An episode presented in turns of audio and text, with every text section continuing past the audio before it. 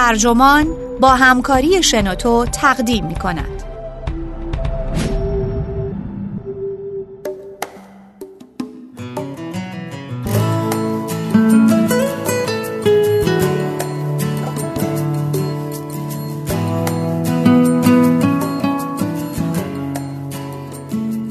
بتالت را دوست دارم ولی انتظار کشیدن را نه نویسنده ونکاتش راو مترجم سجاد امیری. منبع ریبون فارم. ترجمه شده در وبسایت ترجمان. گوینده اکرم عبدی.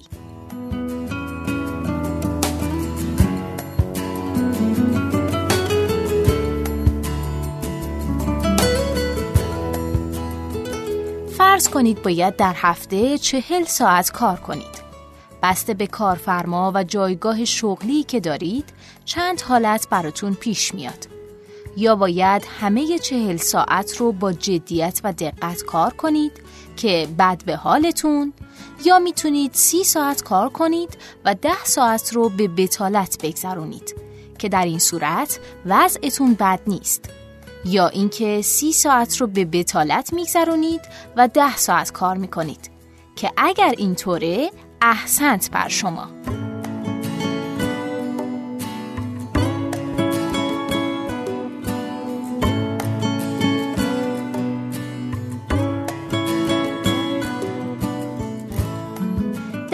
از اوقات زندگیمون هیچ کاری نمی کنیم این عدم مشغولیت رو معمولا اطلاف زمان فرض می‌کنیم که به دو شیوه انجام میشه.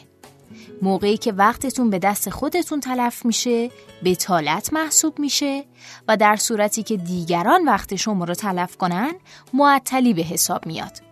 من از بتالت لذت می‌برم اما معطل شدن رو دوست ندارم. اوقات تلف شده زمانهای خونسایی نیستن. زمان خونسا زمانیه که مراقبه می کنیم. به عبارت دیگه در حالت مراقبه زمان ذهنی و شخصی فرد ساکنه. در این شرایط خونسا ظرفیت مولد شما به لحاظ نظری محفوظ مونده یا ارتقا پیدا کرده. همچنین وضعیت هایی مثل احیا، تمدد اعصاب یا تجدید قوا در رده اطلاف زمان قرار نمی گیرن. این امور کارکردی دارن. یعنی به کارگیری لحظاتی جهت کارآمدتر کردن سایر لحظات. وقت تلف شده باید با فعالیتی بیهوده و بیسمر پر بشه. مثال مناسب زمانیه که وارد بحثی آزاردهنده با انسانی احمق درباره موضوعی بی اهمیت میشید که در نهایت ناامیدی شما رو در پی داره. شما ظرفیت مولد زمان رو به دست خودتون می‌کشید. دوست دارم گاهی این کار رو انجام بدم. حتی فکر اطلاف زمان برخی رو آشفته و آزرده می‌کنه.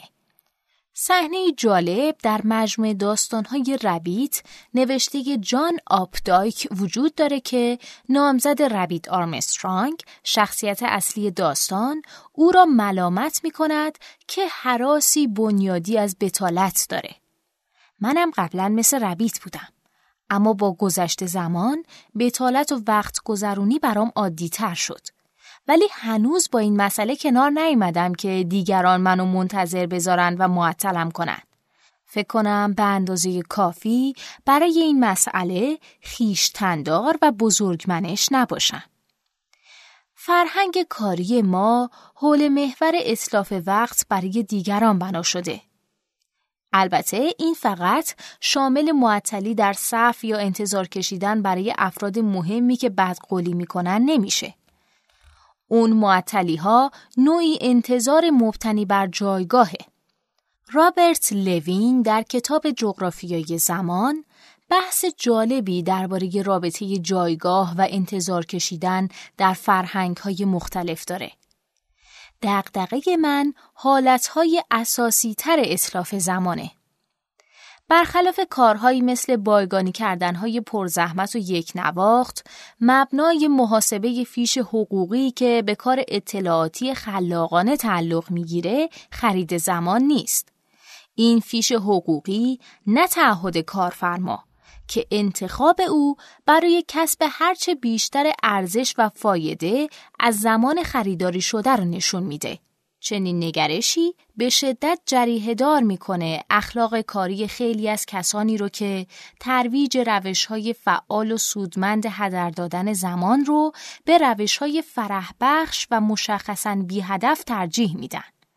اونهایی که بر شیوه اول اصرار میورزن کار پرمشغله رو دوست دارن.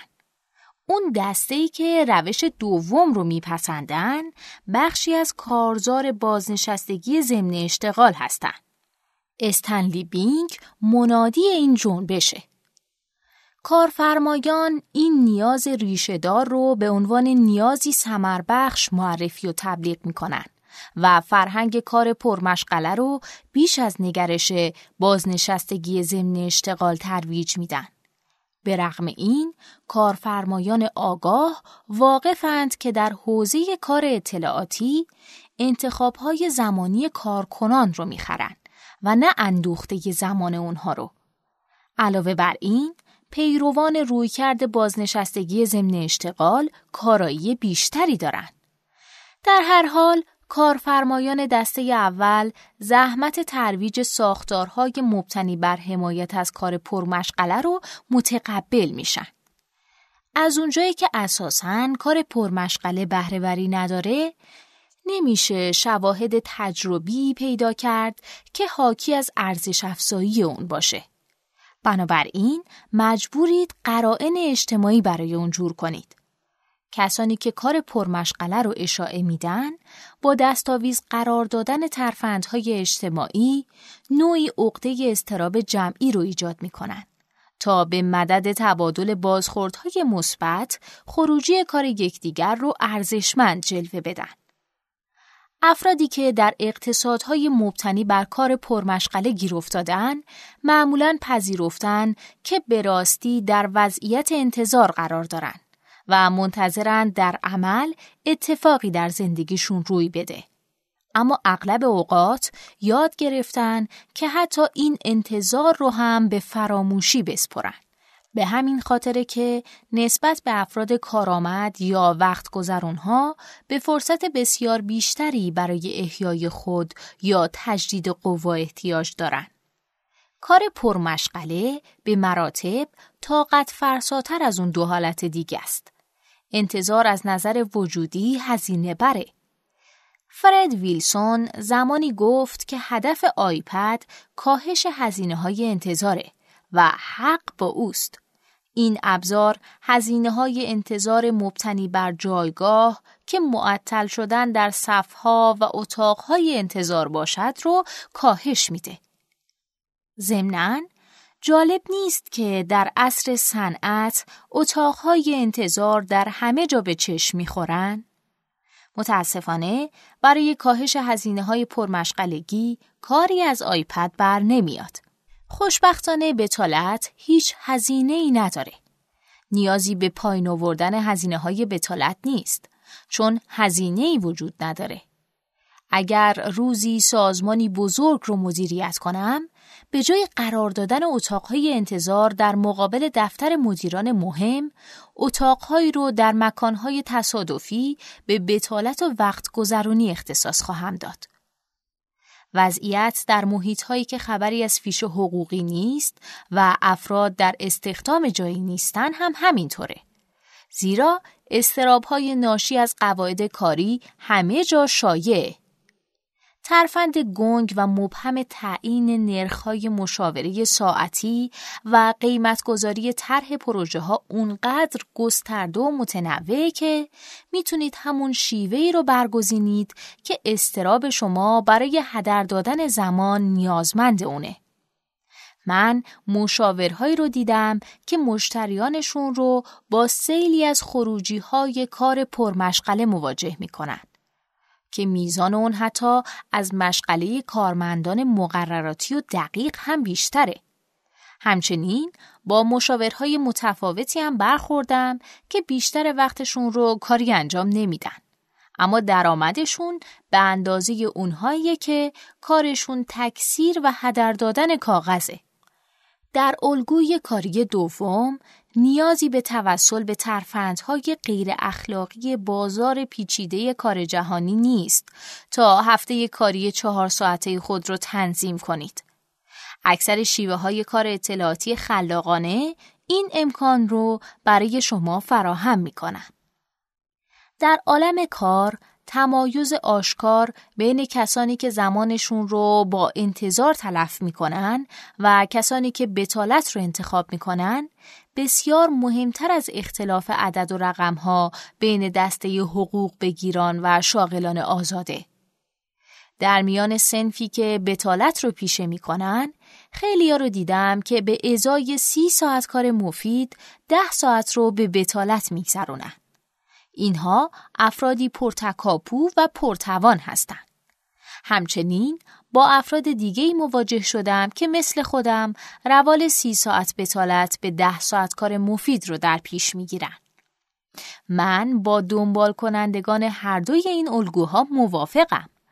اگرچه دسته که ساعت بتالت کمتری دارن معمولا پیشی می‌گیرن و منو پشت سر می‌ذارن. این انتظاره که من رو آزار میده. دیگران معمولا نمی‌دونن چگونه وقت من رو درست هدر بدن. خودم بهتر از پس این کار برمیام. شیوه های ما برای سنجش ارزش زمان بسیار ابتدایی و پیش پا افتاده هستند. با اهمیت یافتن هرچه بیشتر خلاقیت و ایده پردازی در حوزه کار اطلاعاتی، معادله ارزش زمان در برابر پول به شدت در هم ریخته. اما کسانی که بتالت رو به انتظار ترجیح میدن دست بالا رو دارن.